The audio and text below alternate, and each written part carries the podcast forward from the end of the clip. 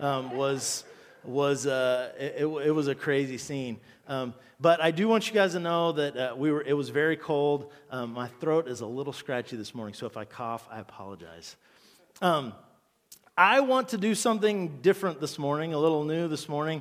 Um, we are going to play a game. You guys ready for that? Yeah, we're going to play a game this morning. And uh, I am going to, in just one second, I'm going to invite Bob Miller to come up here and Brittany Robertson to come up here. They're going to be our mom and our pop this morning for our game. Um, I want to explain this before I before I bring them up. We're going to have two sides of the church. You guys, this here, this side, you're the right side of the church. If you're facing me, it's right side. Um, you guys are one team. Everybody on this side, give yourself a round of applause. Okay. Um, and this side of the church, you guys are another team. So you guys give yourself a round of applause. You, you're the left left side of the church. Um, Bob is going to be the papa of the left side okay? And Brittany is going to be the, the mama of this side. And so, um, without any further ado, let's play Family Feud.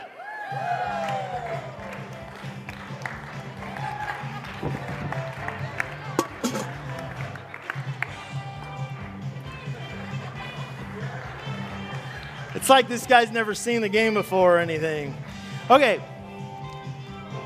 So here's the way this game works. Um, it's not like, exactly like the game that you see on television, but it is similar. It's one round and one round only. Winner takes all. Okay, here's the way this game is going to work. I'm going to read you guys a question, and uh, the first the first person to ring in with our bell right here, tap in on the bell, is going to get the first shot at answering the questions. Okay, so from then on out, we will go back and forth. It will not be just one side until they lose. It'll go back and forth, and the team with the most points wins. Okay?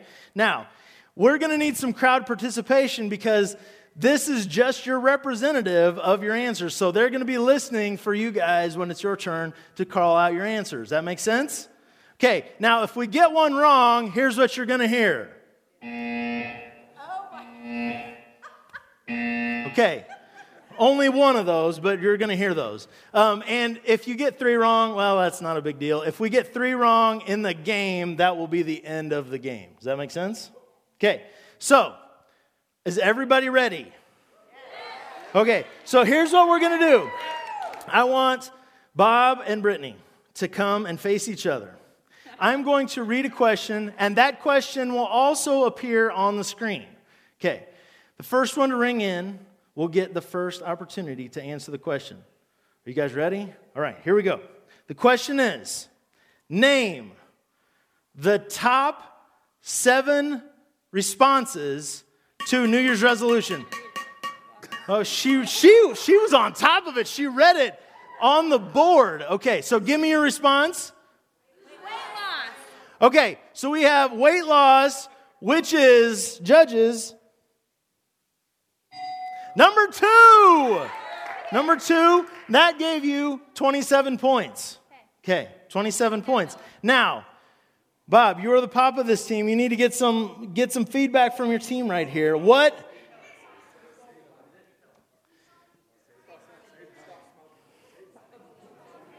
um, we're going to go with uh, eat healthy.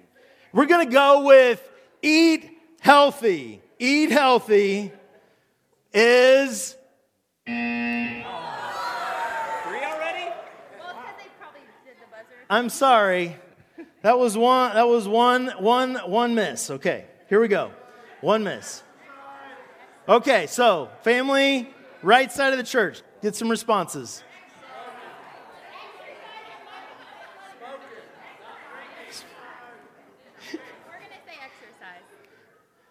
Exercise it is, judges say.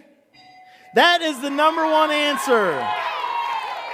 That is the number one answer. Exercise, work out more. That is correct. Okay, so you guys are behind the eight ball right here. It means you guys need to do some damage right here with this question. So get some response from your team.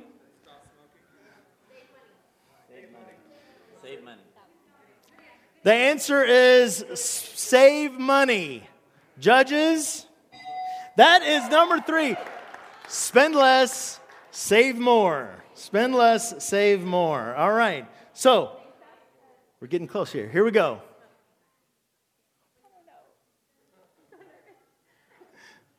Um, we're gonna say spend more time with family. spend more time with family Spend more time with family. or something like that. Judges. That is number four. Okay, I do have to say, I'm pretty sure that t- this team over here is out of reach of this team right here. But we're going to finish this game out because there's pride involved, okay? Okay, so. That's right, that's right. Hey, I'm down with the underdog. I'm, I'm okay with that. Okay, so team right here, team on the left side of the church. We're going to go with travel, judges. That is number five. That is number five. I love it. Okay? We're just gonna say read the Bible more. That's We're going to say read the Bible more because we are in church, even though these are not church answers. So read the Bible more. Judges. Oh!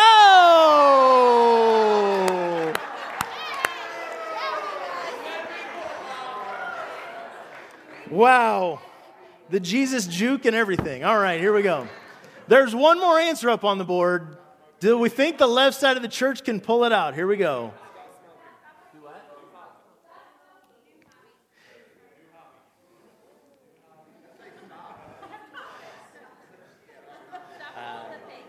Yeah, stop doing everything bad.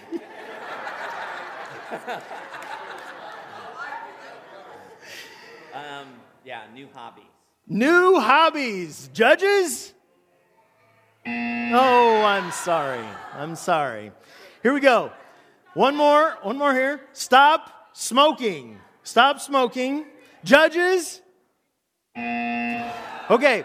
I want you to think a little bit more modern technology wise. Less time on the cell phone. Less time on the cell phone? Judges, yes, all right. Hey, I want to say great job, right side of the church. You are victors. Hey, great job, left side of the church. I'm really proud of you guys. Thank you guys for participating. Everybody give it up for Bob, Bob, and Brittany.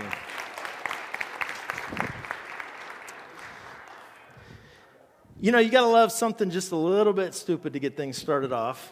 Um, but I do want you guys to know I find it interesting um, the whole idea of New Year's resolutions. It is an interesting thing that we um, have this desire, that humanity has this desire inside of us to at some point during the year go, I'm going to do something different. I'm going to do something new. And, and we have this thing that happens right around New Year's, which gives us an excuse to do that. Um, I do want you to know that I find it very interesting that almost all of the responses, and I found this on the internet, by the way, which is a wealth of really factual knowledge, okay? Um, I want you to know that I find it interesting that all of the responses there are resolutions or a response to bad habits that we have. Or it's almost like an admission of unhealth that we have. It's an admission that I have not been healthy altogether. I haven't done the things that I know down deep inside I should be doing to be healthy. And I and and it is crazy. I'm I'm pretty sure that there is something that God has built inside of us that has prompted us to have this response. There's something down deep inside of all of humanity that has caused us to have this response that we go, oh my gosh, I need to change. Something needs to happen. Something needs to change. And so we're going to spend some time this morning talking about what that looks like, why that is there, and what is God really communicating to us in the midst of that inner feeling, that inner sense of something that needs to change. And so we have to go back, I think, to the birth of Christ to, to gain any sort of knowledge about what this, why, why this phenomenon exists, why this prompting, why this thing inside of us exists. And so I'm going to give you guys, um, uh, before, uh, I, we're going to look in the book of Luke, Luke chapter 2, verses 25 through 35. It's page 933 in your Bible. And we're going to read there in just a minute. But before we go there, here's what's happened to this place in this passage of Scripture Jesus has been born. He's been born in Bethlehem, in a stable, in a manger, all that stuff that we talk about during Christmas. He's been born. And there is a, according to Jewish law, there is an eight day window, an eight day period where um, the, the child um, heals, the mother heals, and, and and then they bring, the, especially baby boys in, in, the, in the Jewish tradition, they bring the child in to be circumcised. Okay? So there's this eight day window that happens. And then after that, there is a 40, uh, at, there's a 40 day window that a woman has to wait before she is ceremonial clean, ceremonially clean, before she can enter the temple again. So they have to wait the eight days and then an additional 32 days before they can take Jesus, their firstborn, to be consecrated, to, to be blessed by a priest in the temple. Okay? And when they get there, there is this guy named Simeon. Um, and Simeon has been, God has been talking to him, teaching him, sharing with him some things. And I want to read to you this passage of scripture um, because I find it really, really interesting. Okay, oh my gosh, I need my glasses. Um, so this is from uh, Luke chapter 2, verses 25 through 35. And here's what it says It says, there, Now there was a man in Jerusalem called Simeon, who was righteous and devout. He was waiting for the consolation of Israel and the Holy Spirit was on him. He had been, it had been revealed to him by the Holy Spirit that he would not die until he had seen the Lord's Messiah. Moved by the Spirit, he went into the temple courts, and when the parents brought in the child Jesus to do for him what the custom of the law required, Simeon took him in his arms and praised God, saying, Sovereign Lord, as you have promised, you may now dismiss your servant in peace, for my eyes have seen your salvation, which you have prepared in the sight of all nations, a light for the revelation of the Gentiles and the glory of your people Israel. The child's father and mother marveled at what was being said about him. This, this part is the, is the part that I really want you to listen to. It says, Then Simeon blessed them and said to Mary, his mother, this child is destined to cause the falling and rising of many in Israel, and to be a sign that, that will be spoken against, so that the thoughts of many hearts will be revealed, and a sword will pierce your own soul too. This child, this child will be the rise and the fall of many in Israel. I think that there was something really spectacular that happened when Jesus was born. And we know that. We know that there was something really spectacular that happened when Jesus was born, but I think it, it cut so deep into the hearts of humanity that we don't even realize at times that it exists. When Jesus was born on the face of the earth, when he came as a baby, it made it so that there would never be a time in humanity again where any person could ride the fence.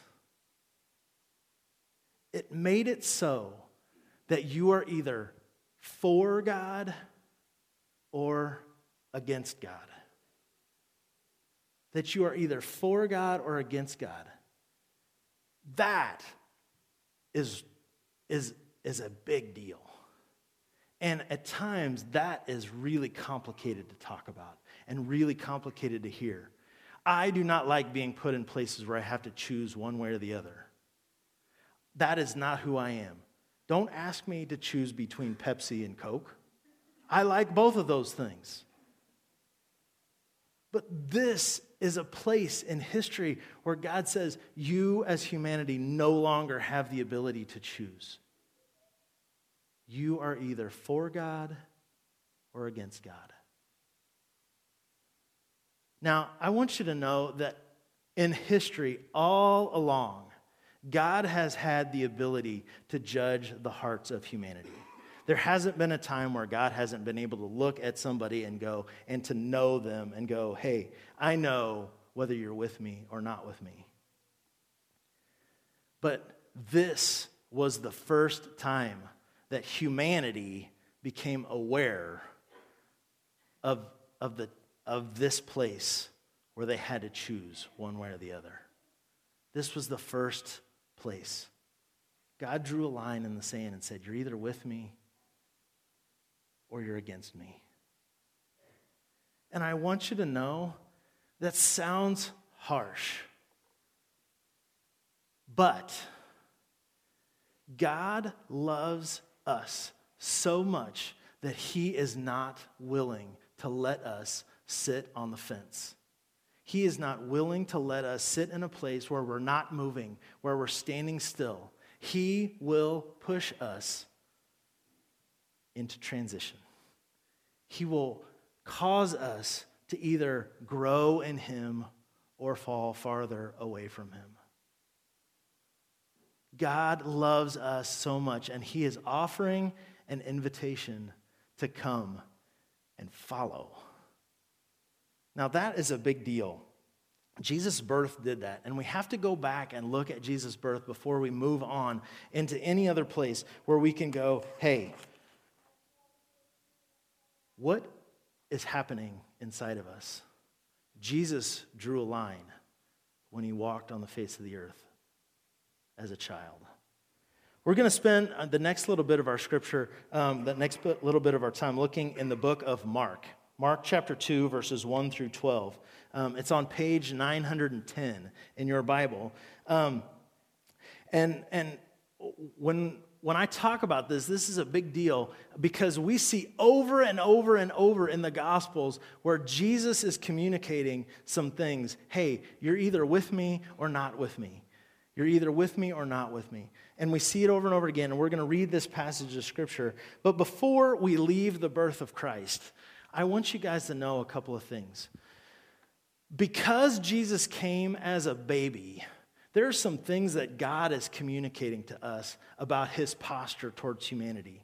That line in the sand may feel a lot like, may feel a little harsh. But I want you to know what God's posture is in the middle of all this stuff. First, because Jesus came as a baby, he is communicating, my my posture towards you is gentle. I do not desire to rule you with an iron fist. God is saying, I'm coming to you as a baby. I am coming to you in a gentle way, in a way that causes you to go, oh. My dad came over to my house the other day, and we happened to be watching uh, DJ and my wife, and was happened to be watching DJ and Amy Brooks' baby, um, Ev, and my dad walked in, and the first thing he does, who we got here? Like, because Jesus came as a baby, it causes us to go, oh, like his, his posture is gentle. His posture is gentle. His posture is engaging. Like the fact that he God came down out of heaven and walked on the, face of, on the face of the earth means that he desires to engage in our lives. Not only is he gentle, but he is one that wants to like lean in, listen, watch, pay attention, participate.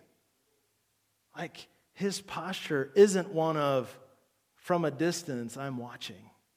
He is right here, leaning in.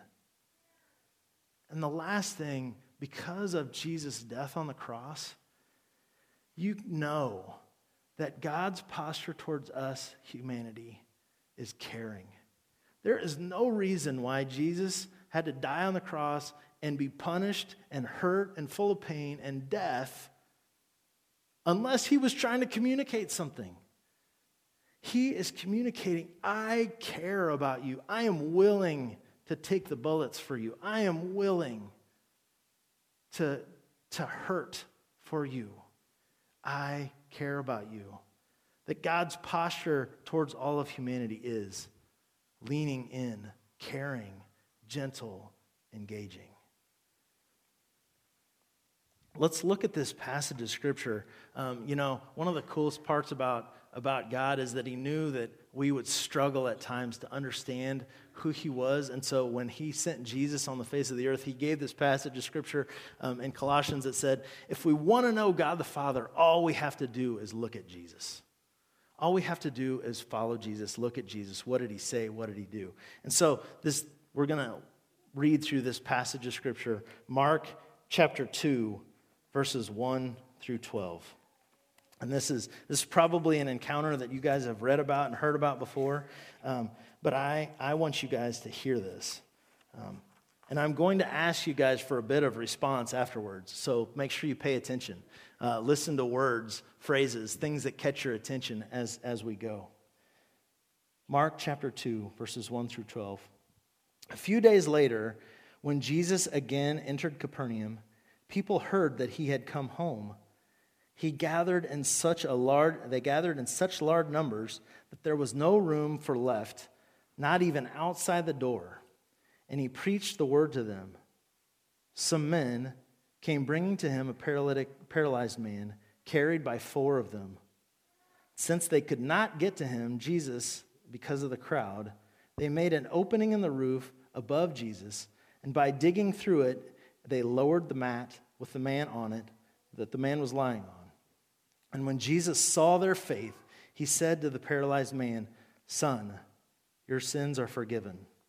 Now, some teachers of the law were sitting there thinking to themselves, Why does this fellow talk like that? He's blaspheming. Who can forgive sins but God alone? And immediately, Jesus knew in his spirit that this was what they were thinking in their hearts, and he said to them, Why are you thinking these things? Which is easier to say to the paralyzed man, Your sins are forgiven, or say, Get up and take your mat and walk? But I want you to know that the Son of Man has authority on the earth to forgive sins. And so he said to the man, I tell you, get up, take your mat, and go home. And he got up took his mat, and walked out in full view of them all. This amazed everyone, and they praised God, saying, We have never seen anything like this. I'd love to ask, what are some words, phrases, or things that caught your attention in the middle of that passage of Scripture? Anything?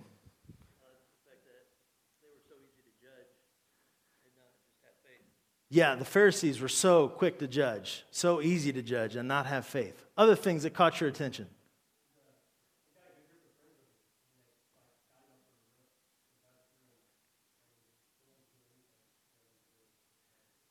Yeah, that one guy who was paralyzed, he had some friends, some good friends. I don't know, I think I have some friends who might dig a hole in the church building and lead them. He had some good friends. What else? What are some other things that you noticed? Yeah, Jesus knew in his spirit what they were thinking. He knew. Like, he didn't have to ask, he just knew.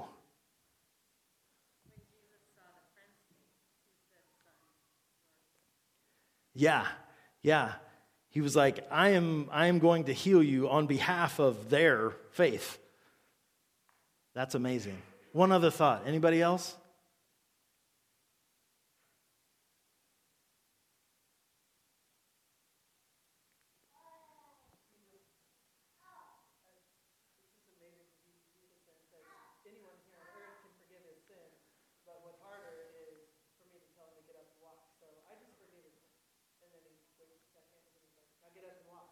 Yeah. Yeah. Not only am I going to do the, the thing that you physically asked for, I'm going to do the spiritual thing that you didn't ask for. Yeah, both. And I have the power to do both. Yeah, watch me do it. watch me do it. You know, there are so many great things about this passage of Scripture. So many great things and so many different places that I was like, let's go there. But I want you to know that my brain went to a couple of different places. There are two words in this passage of Scripture that I find very interesting. And the first one is exactly what we we're talking about over here Jesus knew. Jesus knew. That word knew, okay, the word know or knew is used like a ridiculous amount of times in the Bible, and it's used a whole bunch of times in Old Testament or in, in New Testament scripture. This word new, is used five times in the book of Mark. The other ones, there are 41 other, uh, other references to the word no, but this one is new, and, it, and it's epignosko is the Greek word for not just become aware of or not have an understanding of, but this word means a complete, full knowledge. Almost and could be pre knowledge of them. He, Jesus, knew what was happening in their heart. Jesus knew what was happening in their heart. He had a complete, full knowledge of the people, of everybody that was in that room. He knew them and knows them well.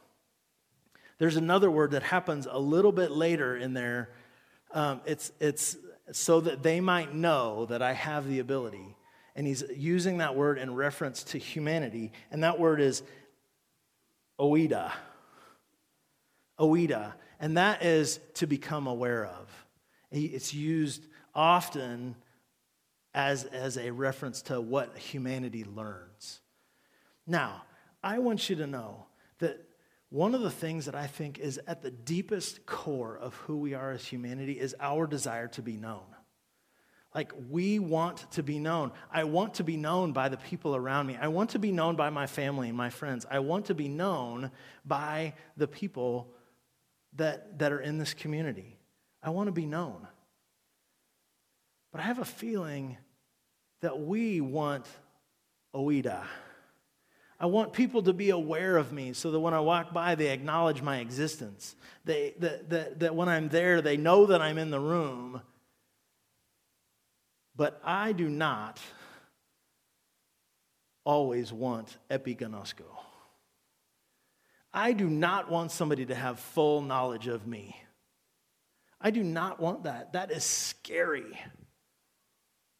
That makes me nervous.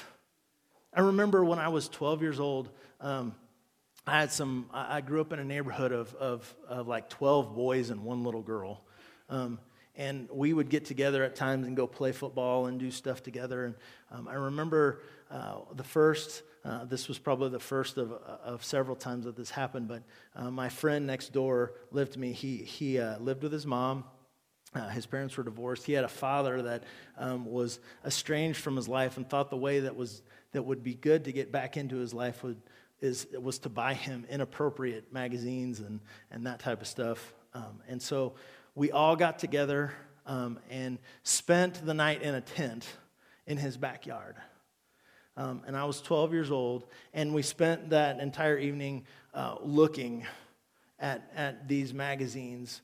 We spent the entire evening uh, talking about things that, um, that, were, that were just probably not worth repeating.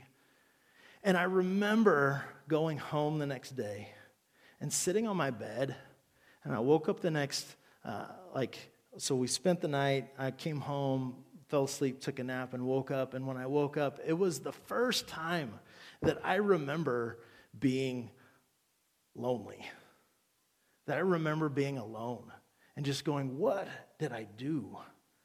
I feel separated from people. I feel ashamed.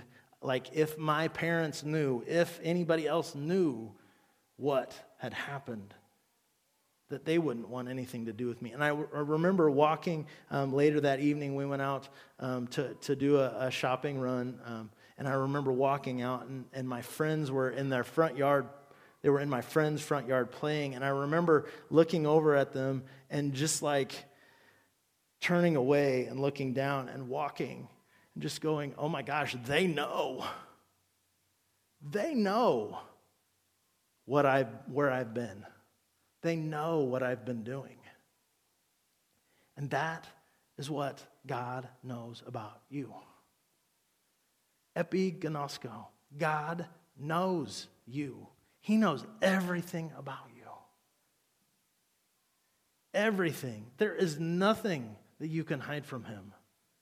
The heart of who you are and where you're going, He knows. He knows. And that is scary. But I want you to know that the posture of God that I talked about before is really important here. It's really important here because God knowing us doesn't mean that we are lost. It doesn't mean that we are full of shame. It doesn't mean that we are unredeemable. What it means is that our response to God has to be one of humility, one of gratefulness, and one of God, your will, that's what I want. It has to be that. God's posture to us is he cares about us. He leans forward. He's gentle. He's engaging. He's care, he cares for us. And he knows you everything about you. There is, there is not any way to sit in this place and go, God does not know whether I'm for him or against him. But God's desire is for us to move, to be transformed, to be changed, because he loves us and he cares for us and he wants good things for us. He wants us to move forward. And so we live in this place where now we're, now we're sitting in a place in January where we're making these New Year's resolutions based on a feeling that I think God has put in us. He's prompted inside of us that He knows our bad behavior. He knows what's happening inside of us. And our response is often, well, I know my bad habit of overeating. It's obvious. And my response can either be one of two things I'm going to fix my problem. I'm going to fix my problem. I'm going to eat less. I'm going to go to the gym more. I'm going to spend some time with Brad Durham. Which is something that I can fix. But the problem is something that I can't fix. My motivation to do those things must be something deeper. It must require me to be beyond my own capabilities. It must require me to really get on my knees in humility before the Lord and go, You know me. You know I need to change. You know that I'm unhealthy. I am so grateful that you have offered an invitation for me to be with you, and I want what you want. I want what you want. And so instead of this New Year's time where we go, hey, you know what? I'm going to come up with my own New Year's resolution, the thing that's going to fix, that I'm going to do to fix me. I would love to ask you to reevaluate. Take six days. You, have already had six days. Take six more days and reevaluate a New Year's resolution and go, what is something that God wants me to do? All of those things up there eat less, work out more, spend less time on my cell phone, read more all those things are healthy. They are good things. They are good things for us to do. But if they're motivated by something that you can accomplish, we've missed the boat. We've missed it. But if this is something where we can do give a New Year's resolution that, and I wrote these things down because I felt like they were really important. If they were, if these were New Year's resolution that cause us to depend upon God more, if it's a New Year's resolution that requires God's intervention, it's not something that I can accomplish on my own. And if it's a New Year's resolution that mimics God's posture towards me to the rest of humanity, then I think that's a noble New Year's resolution. And let's go forward. God knows you, He knows me more than anybody else. And I want you to know that thing inside of you that says, do something different, change, move forward, is prompted by God. But if we, if our response to that is something that we can accomplish or something that we do, we've missed it. This year, Wellspring Church, can we lean into God more? Can we more, be more dependent upon Him? Can we ask Him to do things that only He can accomplish? I want us to do that personally and as a community. Thank you guys for an opportunity for me to, to speak and share with you some of those things. I have a lot of work to do. Check that. God has a lot of work to do in my life. I can only be submissive to that. Let me pray. Heavenly Father, Lord, I am so grateful that you don't just you don't just draw the line in the sand. You don't just put a place in there where we where we have to choose, but but you also provide a path and a way for us to grow and learn and transform and change. Lord, I apologize that we so often leave you out, that our response is, I got it, I'm going to take care of it myself. Lord, I pray that this year we would lean in, that we would know that you know us, whether we're with you or without you, Lord, that we would move to a place where we are with you, where we would be under your discipline and under your care. Because, Lord, you are gentle you are engaging, and you love us. Lord, thank you for this time this morning. Um, I pray that you would, you would do what only you can do. It's in your holy name we pray. I do um, want you guys to know that we are going to enter into a time of communion, and so I'm going to invite the, the praise um, team to come up, and, and they're going to, they're going to uh, do some music for us. And just know that um, the, the ushers will come down and they'll dismiss you by aisle. And um, there's, there's bread and um, wine over here. And I, um, there's also a gluten free option if, if that's something that you're in need of. Um, this uh, participation in taking and the breaking of bread and wine is it is, it is the first step in the recognition that God